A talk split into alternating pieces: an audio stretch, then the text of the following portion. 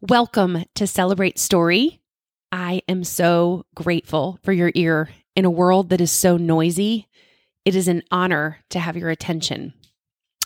I hope you will enjoy today's interview. I spoke with Brian McLaren, um, a prolific author, writer, thinker um, in the ecumenical tradition. That word was new to me. I'd not heard it until just very recently, a few years ago. Um, but the idea of an ecumenical teacher is one that bridges across denominations. And in my search for what is the church, my journey has led to me whatever the church is, it can't be about just this one little church in this one big city with this one interpretation. I really unpacked that a lot more in my talk changing the narrative. If you haven't heard that yet you can go back and listen. Um, so i really really was searching for what is true across time and tradition and denomination.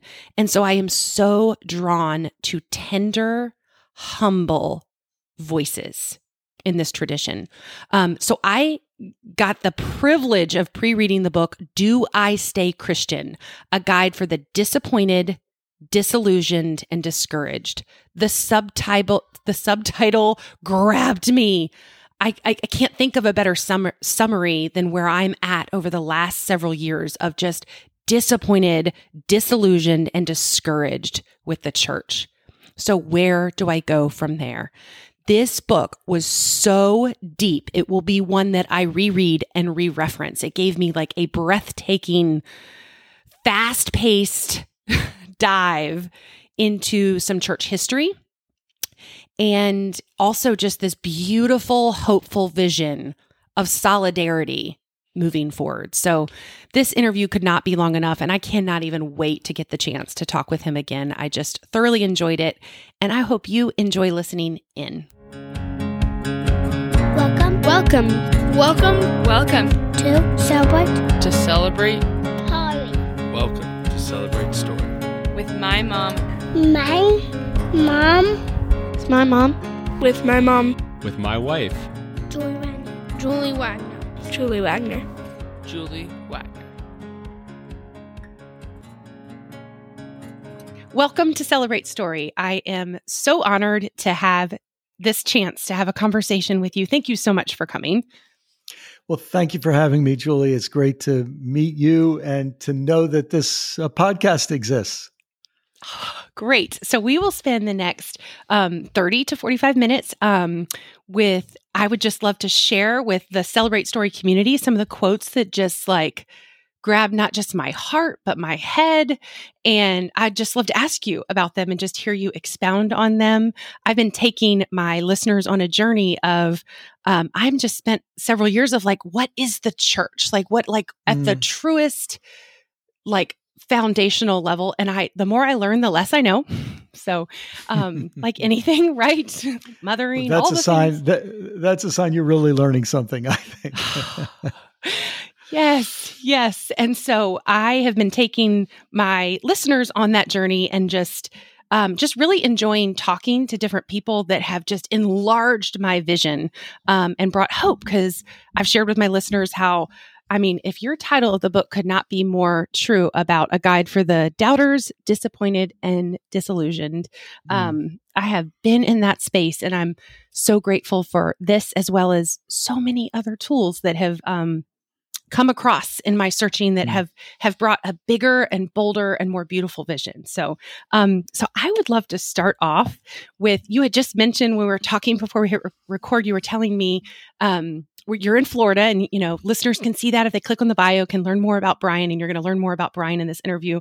Um, but you had, I loved the part that you you started to talk about how our language fails us, and you referenced that you're in like this this language over overload, and then you went kayaking. And you just had this moment where you're just literally disconnecting from language. I would love for you to just talk more about either that event that you talked about in the book or a little bit Mm. more about why that's important or just whatever you are ready to share. Sure. Well, first, thanks for noticing that. Um, that was a chapter that uh, was important for me to write. Um, yeah, I have this weird, quirky little theory. And the theory is that when our human ancestors, who knows how many tens of thousands of years ago, uh, developed language, language became so powerful that it became more real than reality itself. Um, Mm. So, so it's almost like the word apple has more power for us than an actual apple does, um, and and the ways that we use words in our social interaction, almost the words become almost more real than the person, and we we experience this whenever we label a person or we a person has a label for us so that we don't even notice them and then we really meet them and we find out they're so different from what the word made us know was true before it got uh, blown up by our experience. And so, and I think that's really true in the world of religion. And of course, I'm a writer and I write about spirituality, religion, Christianity, theology. And this comes out of a lot of my struggles with questions and doubt and struggles with how religious people behave and how religious institutions and communities behave. And I, I think for so many years, I thought if I could just get my language right, everything would work out. And if I could just get the right words to artic- articulate the beliefs correctly, everything would work out. And I've come to a place in my life where I don't think that's true. I think that the truth is always bigger than words. And that if it's just a matter of perfecting words, I'm in too small a world. And the gift to me in this is it it what it invites me to do is to get out into the natural world and be there long enough and immerse myself deeply enough that I'm not just narrating, oh, there's a tree, oh, there's a bird, oh, there's a bird of this species, but I'm actually trying to let my it's not just my brain and my eyes and my it's my whole body to be in this beautiful world and to feel it and to feel my connection to it and to enjoy it. And and somehow that takes me to a place where I think a kind of logic gets spoken to me that's the logic of creation. And of course, I, you know, for people who are familiar with the Bible, you, they'll remember in the beginning of the Gospel of John, it says, In the beginning was the Word, which is the Logos, which means the inner logic or pattern. And, and the Logos was with God, the Logos was God, that th- there's this sense of whatever God is, it comes through in that Logos. And, and people experience that Logos in Jesus. And I think we would have to say that that is the Logos, the logic, the pattern of creation. So uh, that goes just beyond human words. So that I'm really glad you bring that chapter up because I think it's one of the ways that for those of us who are struggling with the religion that we inherited, it helps us try to get in touch with something that's a little more concrete and direct. Th- does that does that w- work, Julie? that was that was so helpful to hear you you talk about so many so many things that on on an experiential level i'm like yes because i i went through a period where i could not read the bible. And Yeah. um you know as a good southern baptist evangelical that is like the very worst. So it's like at one point in my life i'm like sitting all my children around the table and we're memorizing First corinthians 13 and we're doing it as dutifully and imperfectly and faithfully as we can. And then due to a number of storms life right? That god comes to us disguised as our life. I, I think that's one of your quotes. And it's like all those things back to back but i could i could start to pray and i could start to contemplate the word or or just be in nature Yes. it's like Yes. and I, I say that and I can hear like the inner fundamentalist voice when I say, oh, nature saved me. I'm like, oh, like someone's going to misunderstand me because the language Yeah. limits. But I see it again and again and again. I mean, I saw it this morning. I the the morning with with eight children. There, you know, chaotic mornings are just normal. Like even if we think we're running in a rhythm, and it's like someone saw a bunny outside and it was like so we all got to go outside and like see this baby bunny and it's like all the words don't feel good enough because it's like we Yes. all got to be in a sense of wonder yes. in a sense of mystery in a sense of joy Yes. and it's like I've tried to lead a lot of prayers with my kids and it's a lot of wiggling and a lot of like you know, don't do that. And oh, you know, there's, I'm like, but it's like this moment was just pure grace and pure joy. And it's Yeah. that is something I can um I don't even want to say grab a hold of because you can't grab a hold of it. Um yes. Yes. You can savor it, can't you? As it as it as you get the scent in the air or the taste on your tongue, you just savor it. Yeah. Yeah. That's right. Yes. Oh, that's that's so beautifully said. And uh, your kids are lucky to have a mom who's having these realizations because these realizations are part of the an essential part of the legacy that you're going to give to your kids. And I feel so happy for your kids that they have a mom who's having these kinds of learnings in your own life.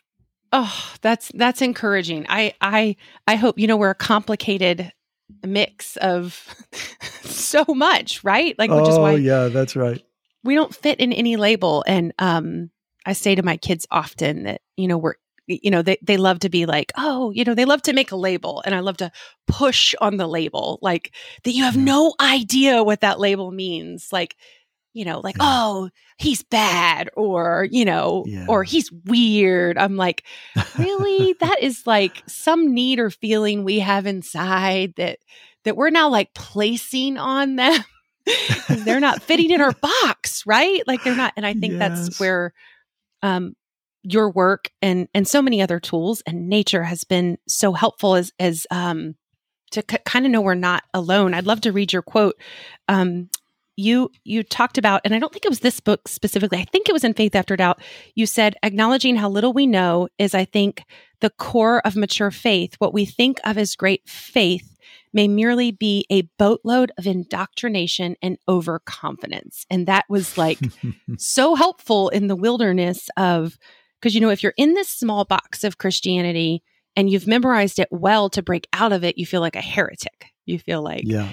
and Yeah. I'm curious, was there ever a time in your life? What I'd like to know is, did you ever come out of like that box of what you thought of like this this smaller circle Christianity and start to expand a more um, ecumenical? Is that the right term?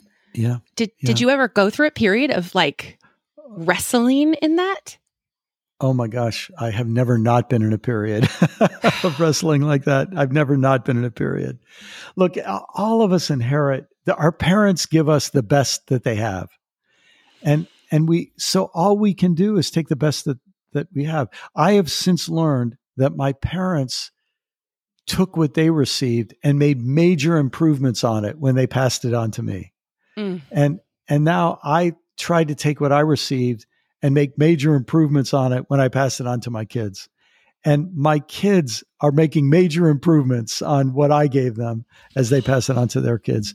I think that's that that's how it should be, you know, and, and we're never done. And and in fact, it should maybe be our greatest achievement that our children follow our example of improving upon what we gave them.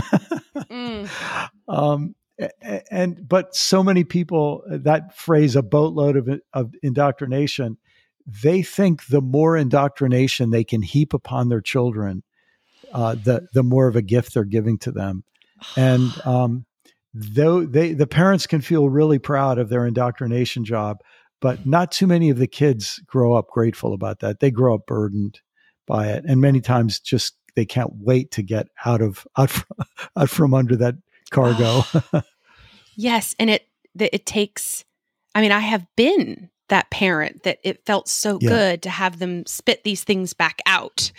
Yes. and then I had a few of them hit the teenage years and I realized, hmm, okay, this this is a whole new ball game and it it sometimes the greatest gifts do not at all seem like gifts and yes. to be able to hear their independent thoughts. My actually one of my teenagers said recently, and this was so helpful and so encouraging on this journey that he had said because I said one of the reasons I chose the original church, which has been so beautiful and so many beautiful relationships, and I'm so grateful for them, but it's not the right place for us anymore. Is that mm-hmm. I was like, oh, well, this church won't scare children because when I grew up, I mm-hmm. just always had this sense of like being scared. Like the altar calls Yes. always left me so Yes. afraid. And I was like, oh, I'm going to, I'm going to volunteer in this children's ministry. And the children's ministry is like basically Disney World in every age. And it's beautiful and amazing for children to make it fun. So in my mind, I was like shoring up that my kids will not hear a message where they are scared of God. Mm, And it was so interesting talking, and I've gotten permission to share this with one of my teenagers because we were talking about like kind of how what I'm learning about, you know, not every Christian thinks that this is like this ultimate decision and this one point, and that means everything. You know, maybe that all that kind of serves like putting a number down because we we want to serve God and and it does help us to feel like we're getting another number. And it does. We want to know we're hitting the mark. We're humans. We want to know we're hitting the mark. Like i was like but i i don't you know i think the best i'm understanding it my best guess now is like we're we're continually being saved like and it's Yes, goodness and mercy yes. are chasing us down like like i and Oh, i I was love that. sharing this and i was hoping i was like and you know i'm just fumbling my way through like and I, we read harry potter years ago and the letters keep coming to harry wherever he goes and i'm like Hmm. I just so have to believe God's love is like that. Even if all the things go wrong, even if I'm in the middle of the ocean, that those letters find Yes. us and find all of us. I I have to believe that. And I was like, we were having this fun conversation. And he was, I was like, so, but that's why I chose, you know, the church I did, because I didn't want you to feel that fear. He was like, oh, mom, I always felt that fear every single time. So, Hmm. though it was a prettier package and less Yes. kind of fire and brimstone, it was still um, an invitation with a fear as a motivation. And I'm like, Yes. you think that you have, you know, but like, I love what you're saying. Like, we're just continuing to make improvements and continuing to make improvements. And the conversation is a gift in and of itself. Do you think, um, do you see things changing in the last, um, I know you wrote, I don't remember which chapter you talked about more and more people are, you know, really talking about original blessing and over Yeah. original sin. Do you see the culture changing in the last, like, cause you talk Mm. about Christianity's in its infancy. Do you see the culture Yeah. changing? So here's what I I see opposite things happening at the same time, Julie. I bet you see this too. I see people are having breakthroughs and, and, and they're exploring new territory, just like you are. You know, they're, they're exploring new territory. Other people get nervous about that and they double down and dig in their heels and, uh, and, uh, and become more afraid and uh, and more controlling and all the rest. And I think we have to accept that both of those are happening at the same time, and I think they will for the foreseeable future. I think the ugly expressions of Christianity are going to get much uglier. I don't think we've seen the bottom yet. I, I and I'm afraid, and it's one of the reasons why I'm I, I'm not afraid to write a book like this because I, I a book like this needs to be written because we have to sound the alarm that Christianity has an ugly history. Uh, it has, and it's kept that history secret. And the worst parts of that history could still be written unless we come to terms with the ugliness of our history and learn the lessons we need to learn from it, you know? Oh, Um, but at the same time, people have been realizing this for a long time. And I, like, I know this is true because I've seen it in my lifetime that the theological work we need to do to get to a better place is being done. Like, and, and it's being done by a wider array of people. I mean, when I first started writing books, Julie, I'm, I'm not proud of this, but I, this is a confession if you were to look at the footnotes or endnotes in my book, almost 100% of the writers were met, were white men. And that was because I grew up in a setting where white men made the rules. And even if I didn't want to perpetuate that to gain credibility to get a hearing, I felt I had to quote white men in order to, to prove myself as a white man to say something different. And uh, and I somebody pointed this out to me at some point, and I realized my life is being enriched by women theologians and by by black theologians and Latinx theologians and by LGBTQ theologians and I need to do I need to start quoting them to show that they're having a big influence. And and yeah, those voices are there, and we don't know what Christianity will look like when men, when women have an equal voice to men, and we don't know what Christianity will look like when people uh, of all races have a voice uh, at, at the table. Um, so yeah, uh, and wow. and you know, so many of us grew up in rigid denominations where the list of people we could read or listen to is very tightly controlled. Well, now guess what? We all get to listen to Catholics, and Catholics get to listen to Protestants, and we get to listen to Orthodox, and and so we we start hearing these different voices. We do not know what Christianity will look like after that gets a generation or two to sink in. So that's where, as the same time ugly stuff is happening, beautiful stuff is brewing. Does that does that ring uh, true to you? That is that is expanding. I love your reminder to look at both the paradox, the both and. Yes, yeah. that was that was so great, and it something that flashed in my head to think about, like my bridge into like reading the books that were not on the approved book list in mm-hmm. my denomination was like Nadia Bolz Weber. That was mm-hmm. the bridge. That was the mm-hmm. bridge. And I think it's interesting because it was a bridge like another woman's voice. Yes, yes. And then that opened up to a whole world of like, and I still remember when I was reading it, I was like, oh, I just don't want to, I just, you know, not sure if I'm, but I'm like, I am so grateful, like, so grateful because she has expanded my heart and mind with the challenging things and to think about things from a different perspective. And I didn't know how small I was thinking and how small I was seeing, like how wide and, and I'm sure I still am. I'm sure I'm still limiting. I'm sure I'm sure I'm still doing the boxes, right? The boxes are all around us. And it it's just it's encouraging to hear that. I also flashed in my head when you were talking was the Amanda story, because that's on my list. Because mm. that that Amanda story in your book. So, for the listeners, let me catch the listeners up. Okay, so there's a story that Brian tells of um, a young woman whose dad, you know, had certain extremely conservative beliefs, and she had um, she was just exploring and growing and learning and loving and um, it became like a power struggle is the way i understood it mm-hmm. and the dad wanted to really put amanda in her place of like no this is you know and really got on i think it was amanda's fiance or husband mm-hmm. and amanda i mean these words i have told this story too so all my close friends that are listening to this they're gonna be like she is this story really meant a lot to julie because i keep saying it over and over again because um, her dad then tried to correct her and say, "Oh, well, don't come to me, you know, with that tone," and you know, really tried to like narratively take over.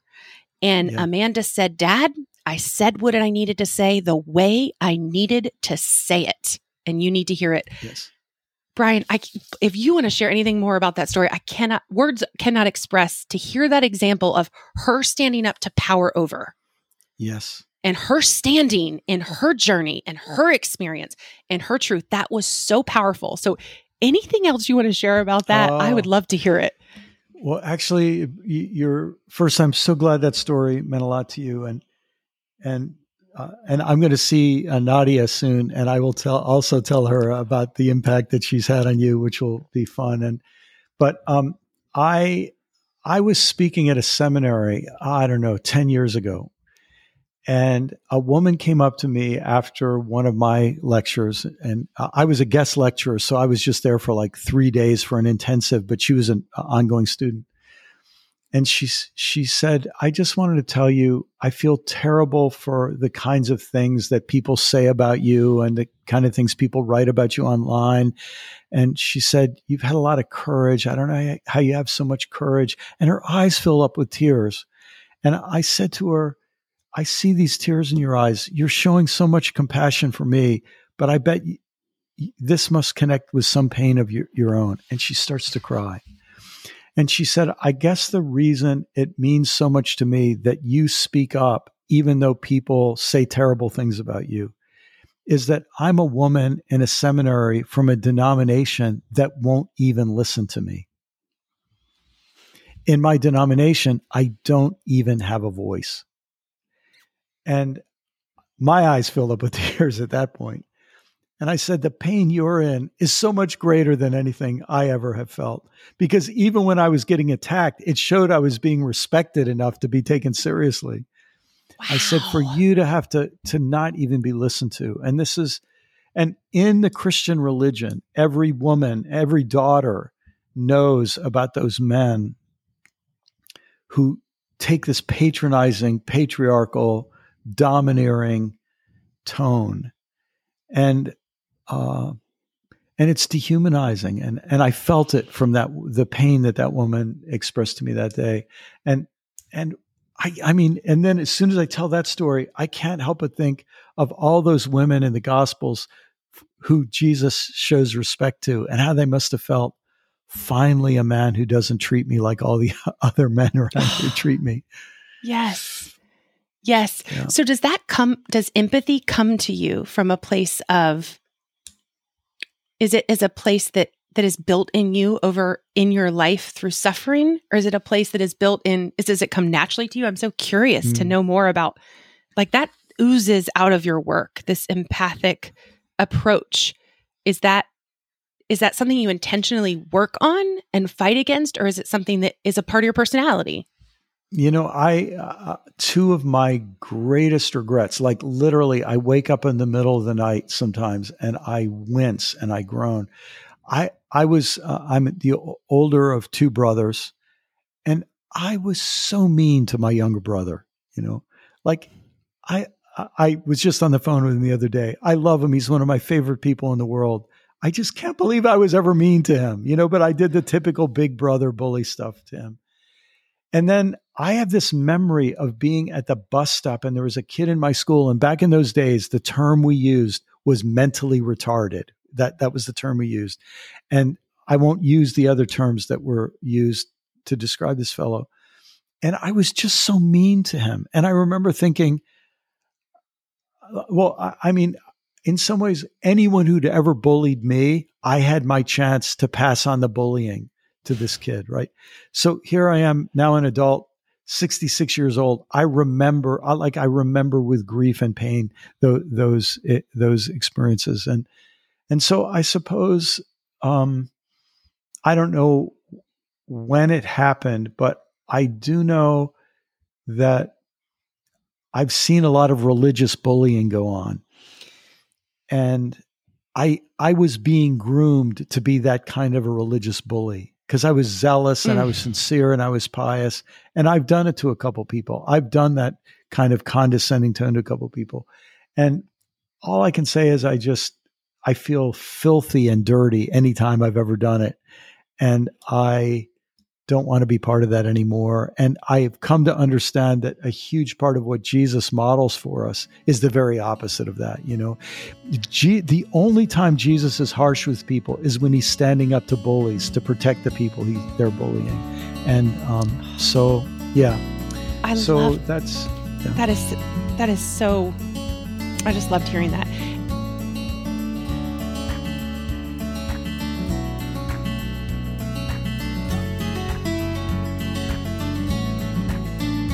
Of course, I had to think of the Richard Rohr quote of if we don't transform our pain, we'll most certainly transmit it. Yeah. And that, like, pray for me, pray for me that I can, like, it's beyond words, I guess. It's beyond words, but I see that so alive in when you have eight humans that you have been given the gift of birthing into this world. And then when they hurt each other, you, it's like you can see the cycle and it's, and then I, oh, and I've done it too. I mean, the mom, I mean, there's nothing like power that can give you an invitation to bully. Like, so I am, Yeah. I am guilty. I am not, um, I, I don't, the words are failing, but I just, I like hearing, I just appreciate your vulnerability in that. And it's like, it kind of like what, what an encouragement to like take the long view with, with our kids. Cause, and the, the power, I, I'm jumping all around, but the power and the religious bullying, that, that is another thing that is, that, that literally opened my eyes up to, let me just read some other things because, and that jumps us right to the reconsecrate everything.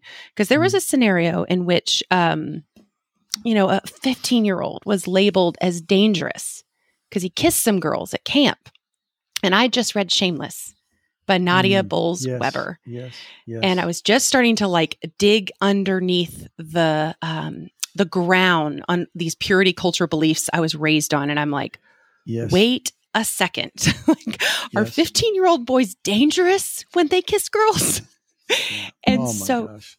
that is uh, and and that is uh, that was literally like i mean i have told that story many times my listeners probably have it memorized but it's like I, i'm still unpacking that because it's like who are we to label anyone and i am i have failed at this with my children so i speak from a fellow struggler of like who are we to label anyone anything other than like your whole chapter on reconsecrate ever everything in solidarity? Like this idea of like we should be naming people blessed and loved and made in the image of god. And i heard a loke on um whose podcast was it? I think it was jackie reverend Jacqui Lewis's and i was blown away because i thought isn't this interesting how those that have been bullied have a Yeah. sight and a sound of what it means to be loved that we don't have. Like what Yeah.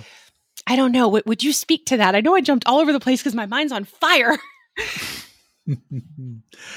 well, uh, f- first, I, I just empathize when you describe having eight children. I we have four four children. They're all in their thirties and forties now, but um, but there is this gift of watching kids have inevitable and normal squabbles and fights and power struggles and crabbiness and all the rest and you're there as a parent and you love each of them and you you love the one who gets hurt and you love the one who does the hurting and and and you you are angry but you're also empathetic and you're you know and uh, I, there's something in that sort of expansive love that obviously is what Jesus decides to tell us through all his parables. If you want to understand God, think of stories like that. And and what is so horrible about that story about there's a dangerous boy who ki- who's 15 who wanted to kiss a girl is to say, hold it, that boy is somebody's beloved child. Yes.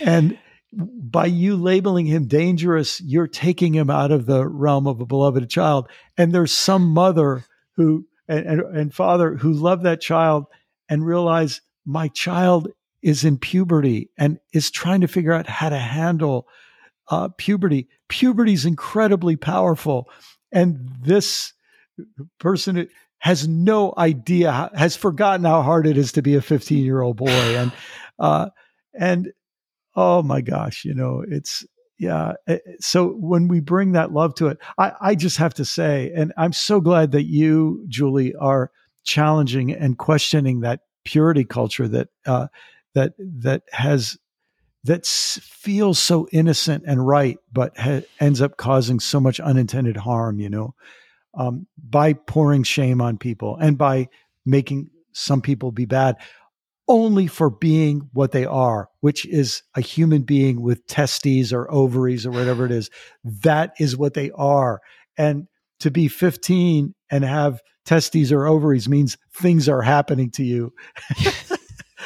and and to just say, keep acting like an eight year old is it just against nature. It's not going to happen. So it this is, one of our huge challenges. How do we more sensibly help people? How do we get on the on the grown up side of helping kids grow up by instead of saying keep acting like an eight year old to say I want to help you be a 15 year old and I want to help prepare you to be a 16 year old and an 18 year old and a 23 year old and because that's what a good parent does. So Yes, and it, it I see it in me that it's like oh, and I the fear, the fear Yes. of oh, are they going to make a bad choice?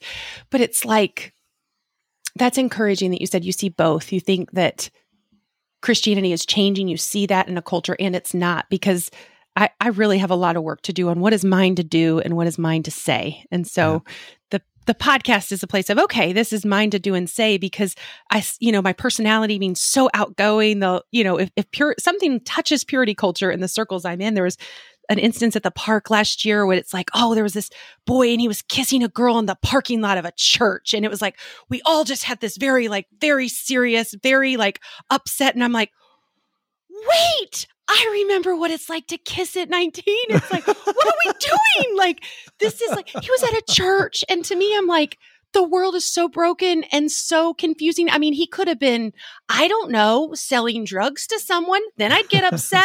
I don't know, like hurting someone in a way, like two consensual 19. I was like, I, I just, but I mean, Nadia took me down that path because I'm like, I just, I can't unsee what I see now on how we add shame. And I think that's where this whole journey of kind of re auditing my faith of, I realized that I was in this religion that had these boxes of these are the people that are in and these are the people that are out. And the longer I live, uh, turning 44 in August, it's like no one fits in any of the boxes that I am finding myself that I, I'll probably spend the rest of my life getting to know myself. Like I am infinitely complex. My husband is infinitely complex. We're we're still getting to know each other. So how could I ever put anyone in a box? And if if anything, I want to put them in a box that encourages them and uplifts them and blesses Yes. them. And and it's just I don't know that that that that's a bit about the road I'm on. So could you talk a little bit more about that solidarity chapter? Um, Yes. So in your book, you have um, this talk a little bit about like moving from simplicity to perplexity and how that relates to solidarity. I would love to hear you talk Sure. about that.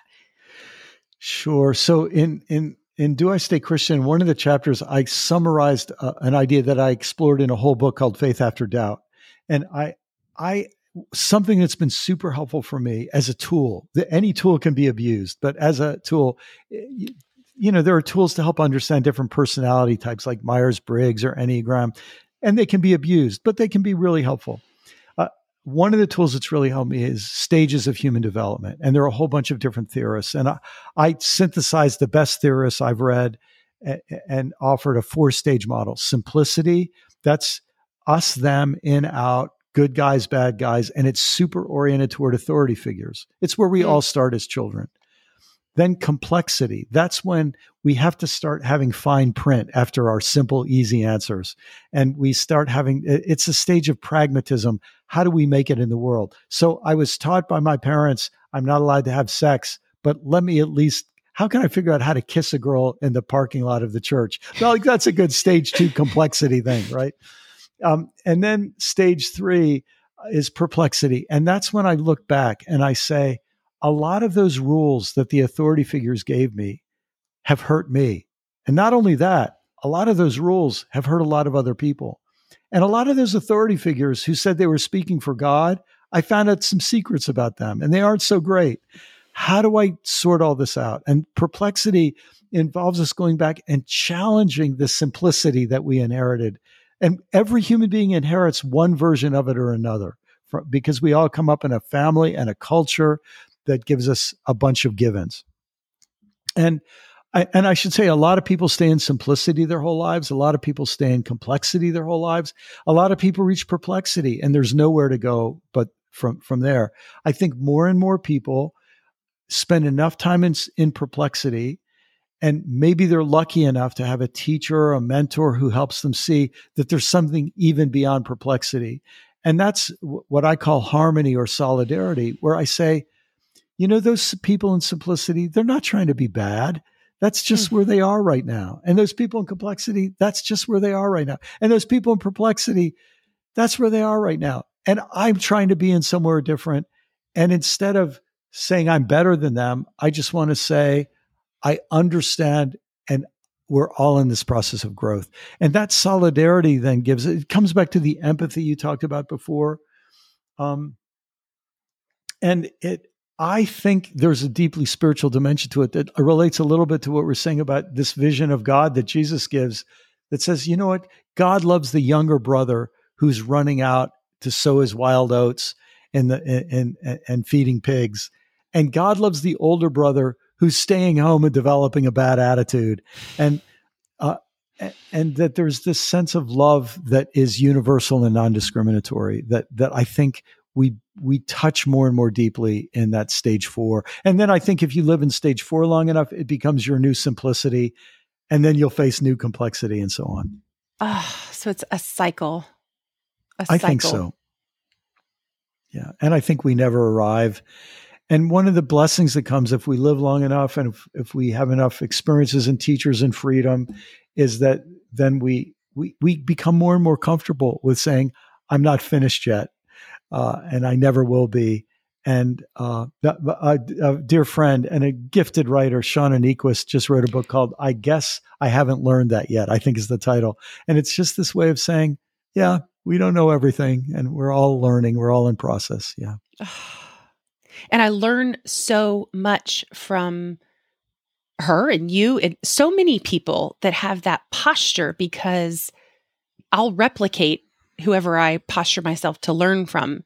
And so mm for someone to have an approach of and that's what i consumed for so long of like this is what it is and this is what the bible says yeah. but i i hit a point where that hurt relationships and yeah. for better or worse if there's one thing i've prioritized it's connection and it's like to always have my rigid simple like being in that space but i can even see myself bouncing in and out of them even in a whole day yeah. like yeah, I think so. I thought that, which makes sense because the model I use is that to think of rings on a tree. So simplicity is like the first ring in a tree, and when you re, when you grow into complexity, you don't get rid of simplicity. You keep it. You just develop new capacities beyond it, and perplexity develops a new set of capacities beyond that, and so on. Um, so all of those things are always with us, um, but we develop new capacities, and then comes the challenge of learning how to balance and and integrate them, which is what I think maturity. You know, maturity isn't a destination; it's just the process of of integrating those those Going different that capacities that we developed. Yeah. I love the story you told in I think it was Do I Stay Christian, might have been in Faith After Doubt. You you told a story of how you went back to your kids and yeah. told them and apologized. Could you like invite our listeners into that? Because I'm so starving for those examples. I have religiously apologize to my children and and sometimes i think i can get like heavy with like there's been too many apologies like you're you're you know like um i don't know and i think that is because i'm tr- still shaking off like a meritocracy based christianity yeah, yeah. Um, but i'm just right and and and and you know there's a kind of religion that puts so much pressure on all of us and there's a lot of pressure put on children but the, there's a lot that's because the parents have a lot of pressure put on them and uh, very opposite of grace is, all that mm. pressure but so I, I don't remember how much of the detail I told of this story. I know I didn't tell the detail I'm about to tell you now, but one of my sons during COVID came to visit and we live near the beach. We took a long walk on the beach. And so he is third, you know, he's in his upper 30s and I'm in my 60s. And he's been carrying something around for many, many years, but he didn't, he decided now is the time to tell me. And, uh, and he said, Dad, I, I need to tell you about a time you really, really hurt me. And I, he said, I've been going to therapy and this hurt is just one of the ones that, you know, keeps coming back to me. And I'm not telling you, you don't need to apologize. I just thought it's time for me to tell you. And, uh, and he said, I had a birthday party and I, I invited this kid who I didn't really like, but he was in my grade. And uh, so I invited him. And he was really being a jerk at the birthday party. And he was embarrassing me that he was even there and you saw me being mean to him and you pulled me aside and scolded me for how badly I was treating him. And he said, the thing, the feeling I had is that you gave me no way out. Um, you just showed me how wrong I was and you gave me no way out. And then he said, You probably don't even remember it. And the truth is, I had no memory of it at all. I had no memory of it at all. But I could imagine, and I remembered the kid, and that the, the, the kid was a little annoying, as I recall. But but what I when I look back on that, what I uh, what I'm thinking is, I was remembering I didn't want my son to be a mean person. And so I felt so bad about this boy being sort of left out and not having a good time at the party that I came down hard on my son, not wanting him to be a mean person, not realizing how sensitive he was, and not giving him permission to let another kid be a jerk and have a bad time at a party. It, like maybe that kid needed to have a bad time at the party because that kid didn't know how to behave at a party, you know? Uh, and and I was putting this pressure on my son. So I he wasn't asking me to apologize because he knew that I loved him. And I know that I I was imperfect as a father, so he wasn't like needing to prove to me that I was imperfect. Like we both know I was imperfect as a father. it it was just this beautiful moment where I felt like I'm so glad you're telling me this. I really do feel terrible. I see it now. And here's the thing I said to him. If you had told me this 10 years ago, I don't think I could have handled it Wow. Um, because I still needed to be a perfect father, you know, um, and I would have had to make big apologies and all the rest. But now I realize you were doing the best you could. I was doing the best I could. You're not telling me that you hate me because I wasn't a perfect father. You're just telling me because this is data you think I would like to know. You're doing me a favor. All I can tell you is it felt like two adults having a really beautiful talk together, and it made me prouder of my son to tell me this. I think it made him feel fine about me. You know, it, anyway, I don't know telling you I that just- in that level of detail, but I hope that's helpful. I love helpful. that.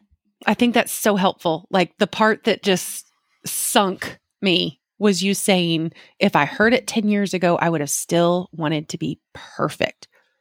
Yeah. Oh, like that is a, I won't soon forget you saying that because I'm perfectionistic about not being perfectionistic, which is. and and you know if I could just add one thing, I think part uh, and, and we were talking about how we offer our kids a model not of perfection but of growth, and and I I think part of what has been happening to me now that I'm in my 60s is I'm able to look at myself. Let's see if let's say he were 10 years old, you know, so this would have been you know I, I don't however old I was. Let's say I was let's say I was 40 years old when this happened there's part of me now that's able to look back at the 40 year old me and and have compassion on the 40 year old me. I was just a guy trying to do the best I could, you know.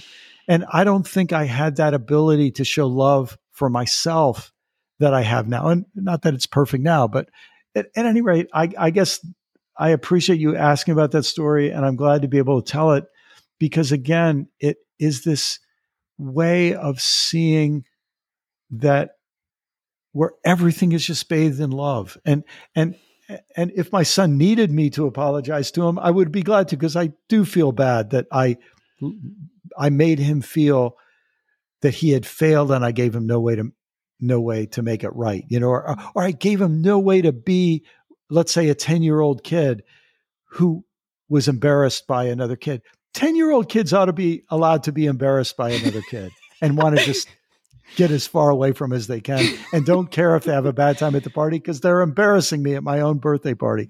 Like, oh, yeah, because we're so that weight of this is speaking to me so much because the weight of perfection on because we Yeah. live in this world that is edited to perfection and we're so i am so imbalanced with the amount of perfectionistic images and things i hear and the how to be this and how to be perfect and then it's like i'm always so starving for those real stories like the real um this is where i failed not because misery loves company but more of a like oh you're in the dark too tell me how you crawled out like yes. tell me like Yes. tell me how you found the light because like i just am always so um ravenous for those stories. Like Yeah. you know we just had mother's day and it's like i love seeing all these beautiful family photos. I love sharing them but we've kind of all agreed that it's just this edited version. But what i really love is like three times this week with circles of friends is we got up like tell me how you really felt. Like tell me when you felt resentful. Tell me when you felt angry. Tell me when you felt defeated. Tell me when you felt discouraged because otherwise i'm worried i'm living on a different planet because i am Yes. experiencing those things and that to me is what your book did to bring it all home in closing. It's like these there's all this wildness alive inside of all of us all the time and i am letting go of a christianity that had me believe that if i memorized enough and volunteered enough and did all the things the abcs on the sermon that that that wildness would be gone and that that wildness was the problem. But it's like that wildness is like the very place I, am being met, and I just I just love that. Is there anything that from that chapter in um, that you would like to add? Because that was one of my favorites on the, and it felt um, personal because I, being a homeschool mom, I'm drawn to these approaches in education that's like rewilding education, and I'm like yeah. Are you kidding? Like this faith book is saying rewilding our faith. I mean, it just the coincidence, it sounds silly, but it was deeply meaningful to me. So I'd love to hear anything else you want to share from the rewilding our faith cha- chapter. Well, maybe just to say, uh, isn't it interesting the way I bet you were taught the Bible as I was that when the children of Israel go into the wilderness, the wilderness is a terrible, dangerous place. But what if we, instead of calling it the wilderness, what if we call it the wild? And what if we say the terrible, dangerous place was Egypt, where these stinking slave masters were treating people like dirt and machinery? And mm. the hmm. wild was the place where God met them and they got to be restored and they got re-educated in what it means to be human and where they had a chance to be free and and dance and have festivals and uh, and didn't have to work seven days a week and um, yeah, that's just one to try on when you're thinking yes. about the biblical story. Yes, because because what it means. I love that you said because that whole that your whole chapter about staying human, like what it means to be human. I just have this deep sense and feeling that I am not alone. That some of us, I feel like five times a day, I'm like, well, I am human, or well, he is human. Well, you know, like because we just beat ourselves up mercilessly for not being perfect, like mercilessly, and I'm like why is it so hard to digest grace? Because we're swimming in this ocean of perfection and yes. heavy weights and heavy burdens. And yeah, I love rebranding the wildness and what it means to be what it means to be human. It means it's wrestling and dark sometimes. So this is a really nerdy thing to tell you, but um, I remember years ago I became interested in other cultures' creation narratives, and one of the Egyptian creation narratives um, like the Adam and Eve story, their version of it is God makes the universe, but God makes the universe with fields that have been have irrigation ditches, and God makes the universe with houses, and God makes the universe with streets and roads, and then God or the gods say, "Oh shoot, we don't have anybody to run the irrigation ditches, and we don't have anybody to harvest the crops. We better make human beings." To do those things. So isn't it interesting? The world is created as a civilization and then the gods need human beings to be cogs in the machine, right? And then you contrast that when that Egyptian narrative would have been being told and there were other Egyptian narratives too, but when that narrative would have been being told, the Jewish people tell a story that God made naked hunter gatherers living in a garden with no rules and no religion and no patriarchs and they're and they're equal men and women are equal and they walk with God in the cool of the day and there's no religion no religious books and it was just great. And God thought this is beautiful. So it's a way of saying when you read the bible story wild is what God really likes and uh, and this maybe is part of what we're trying to rediscover. Yeah. To re- yes, I'm trying to rediscover it too because there is such a rewiring of my brain of that inner fundamentalist, that inner all the rules, all the right ways to be, yeah. all the right ways to behave and embracing my humanity, like what it means yes. to be human and brings healing and grace and so I, I just love that. I thank you so much. I, I would love to ask if there's anything else you'd love, love to say in closing. This has been, I'm so glad I recorded this because mm. I mean, so many times in life you have a wonderful conversation and then you just dance with it in your mind. And it feels like um, one of my better uses of technology that now I can record these beautiful gifts, uh, treasures of conversations. What well, has been a total pleasure. The only thing maybe I'll say in closing when we, we talk about being human, isn't it interesting in the New Testament? In, and poor Paul, you know, we we religious people turn Paul into this uptight jerk so often. But isn't it interesting? Paul says what God is interested in is a new humanity, like a liberated humanity, a freed humanity. Um, he he doesn't ask, it, it- like one of his beautiful phrases is, um, "Here's why I work." He says, "Here's why I'm doing what I'm doing, so that I can uh, present every person complete in Christ." And and he he talks about that the the uh, th- that his vision is that we live out a a new humanity. Oh my gosh, that to me is so beautiful. And and we and and so when people are saying, "Do I stay Christian?" Very often it's because they say, "My experience of your religion called Christianity is that it is not helping me experience that liberty and that freedom." Um, it seems to me to be doing a good bit of harm. It's making me more of a racist and more of a chauvinist and more of a bigot and more of a, a perfectionist. And Mm. I need to find something else. And those of us who stay Christian, I think, are saying, yeah, you're right. We're looking for the same thing for ourselves. And we think the resources are there in our faith. Um, that that's what it was actually supposed to be about. So, Yes, Yeah. about freedom, about freedom, and I love how it. What comes to mind when you you used the word freedom, you you talked about how this ecumenical approach of like what other religions are looking for. hu- Um, you know, whatever you choose to stay, because you had no stake in the game of pressuring anyone. It's like whatever Yeah. you choose to stay, like looking for um, humility, and was Yeah. freedom one of them. Now I'm like desperate to flip to that page, but humility was Mhm. one of them. Was freedom one of them? What were the three? I'll have to find that page now. yeah. You- like, I, I'm forgetting myself, but I'm like, Yeah. my brain is just on fire because it's been so exciting. But I just, the part that I do remember, the sentiment that I do remember for without referencing is this idea of like, are you looking for a kinder, more free, more loving place? Like, and you might be a Buddhist and you might be a Hindu and all, all these different things. And that would have just blown my mind years ago. I would have thought, Yeah. you're a heretic. But I, I've, it, the problem is my experience shows me that's true.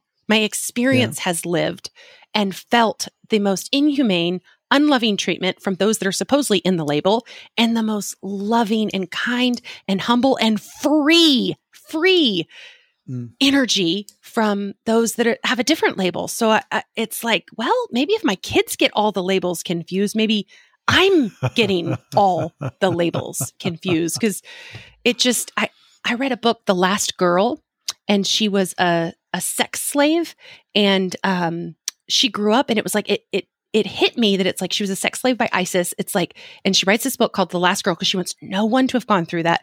And the experience is just absolutely agonizing. And then this Muslim man risks his life and his Hmm. family's life, and she fights. Like, what gives her this inner hope, this inner drive, this inner mm. get out of bed and try again after all this horrible treatment? Like, and what gives him this love of, I will risk my life again and again and again. And it could have been horrific consequences. But I'm like, if that's not love, if that's not like the same Yes. thing that gets Yes. me to like, I'm doing two miles today and I'm going to love these kids as hard as I can love these kids. And I'm going to get another round of groceries. If it's not the same thing, I'm confused. That's it. That's it. Beautifully said. Beautifully said.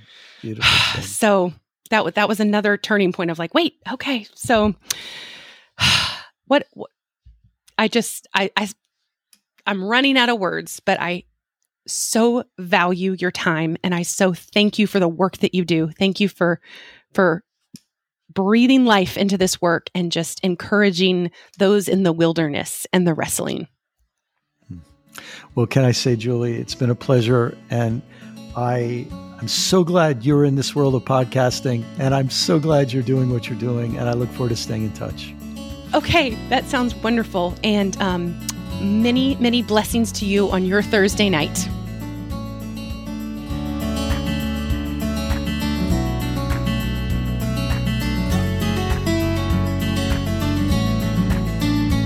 Okay, so here is the scoop. What we have done is we have done a three part series that I have basically invited you, the listener, into hearing my thoughts, my questions, my explorations. And as I said in the interview today, the more I learn, the less I know.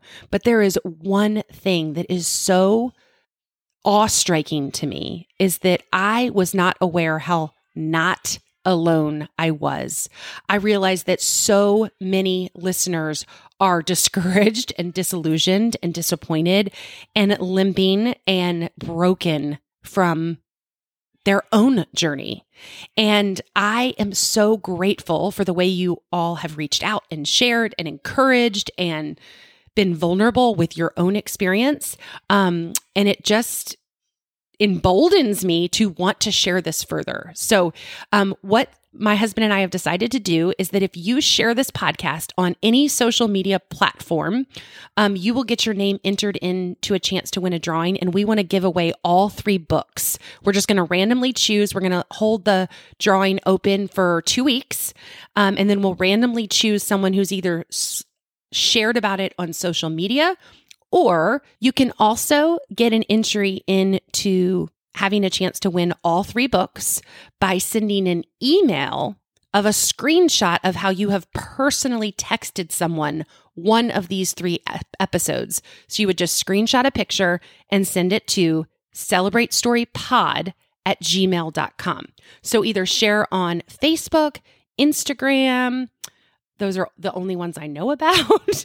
um, TikTok, you know, wherever you share your stuff, wherever you play online, or screenshot a copy of how you have personally sent one of these three podcasts. It is my hope, my intention that it spreads hope and encouragement and inspiration, not because I think I have all the answers, but because we are all so deeply connected in our pain and our questions. You taste the tears. You're lost in sorrow. You see your yesterdays, but I see tomorrow. You see the darkness, but I see the spark. You know your